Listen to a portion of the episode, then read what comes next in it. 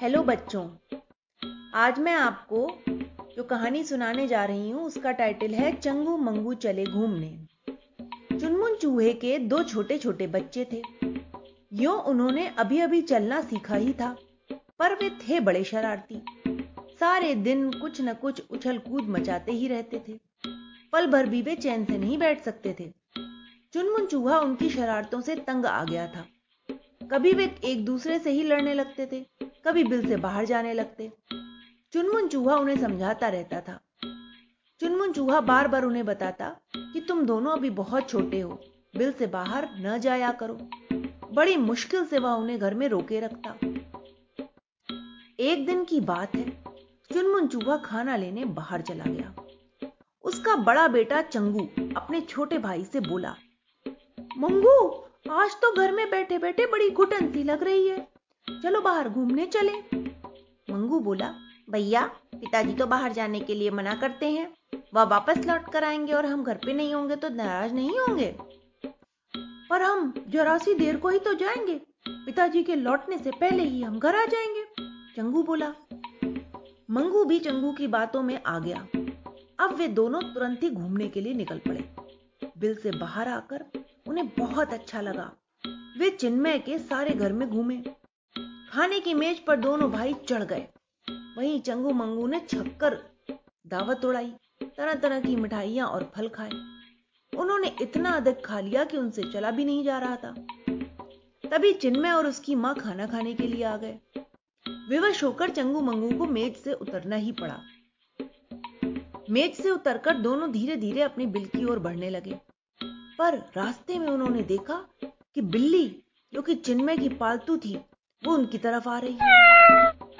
वे दोनों सोचने लगे कि आज तो हमारी खैर नहीं, आज तो निश्चित रूप से हम मरे।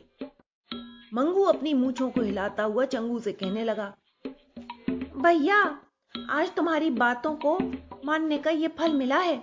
ना तुम कहते, ना हम बाहर आते। पिताजी की बात मान लेते तो आज हमें मौत के मुँह में न जाना पड़ता। बड़ों की बात न मानने का यह फल होता है। चंगू बोला हाँ हाँ यह बात तो मैं भी समझ पा रहा हूँ कि हमें पिताजी की आज्ञा का पालन करना चाहिए था, परंतु इस समय अब धैर्य रखो।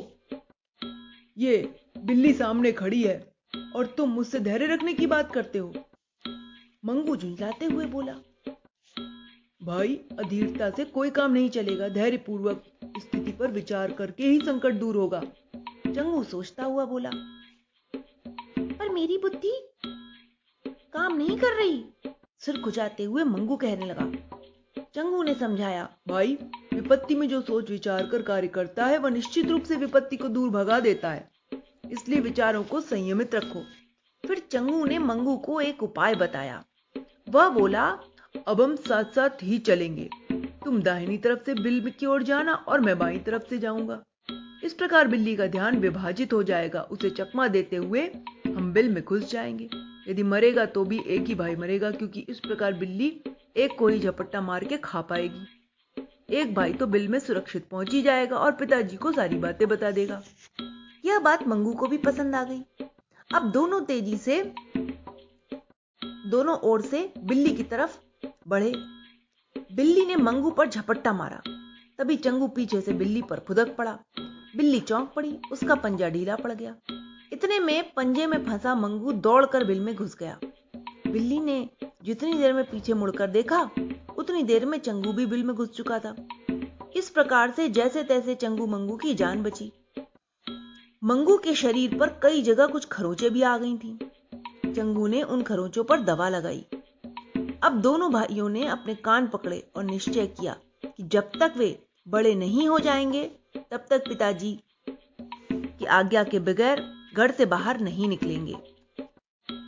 तो बच्चों, इस कहानी से हमें यही सीख मिलती है कि हमें अपने बड़ों की बात को मानना चाहिए और जब तक इस लायक हम ना हो जाएँ कि अपना ध्यान खुद रख सकें, घर से अकेले नहीं निकलना चाहिए। Okay bye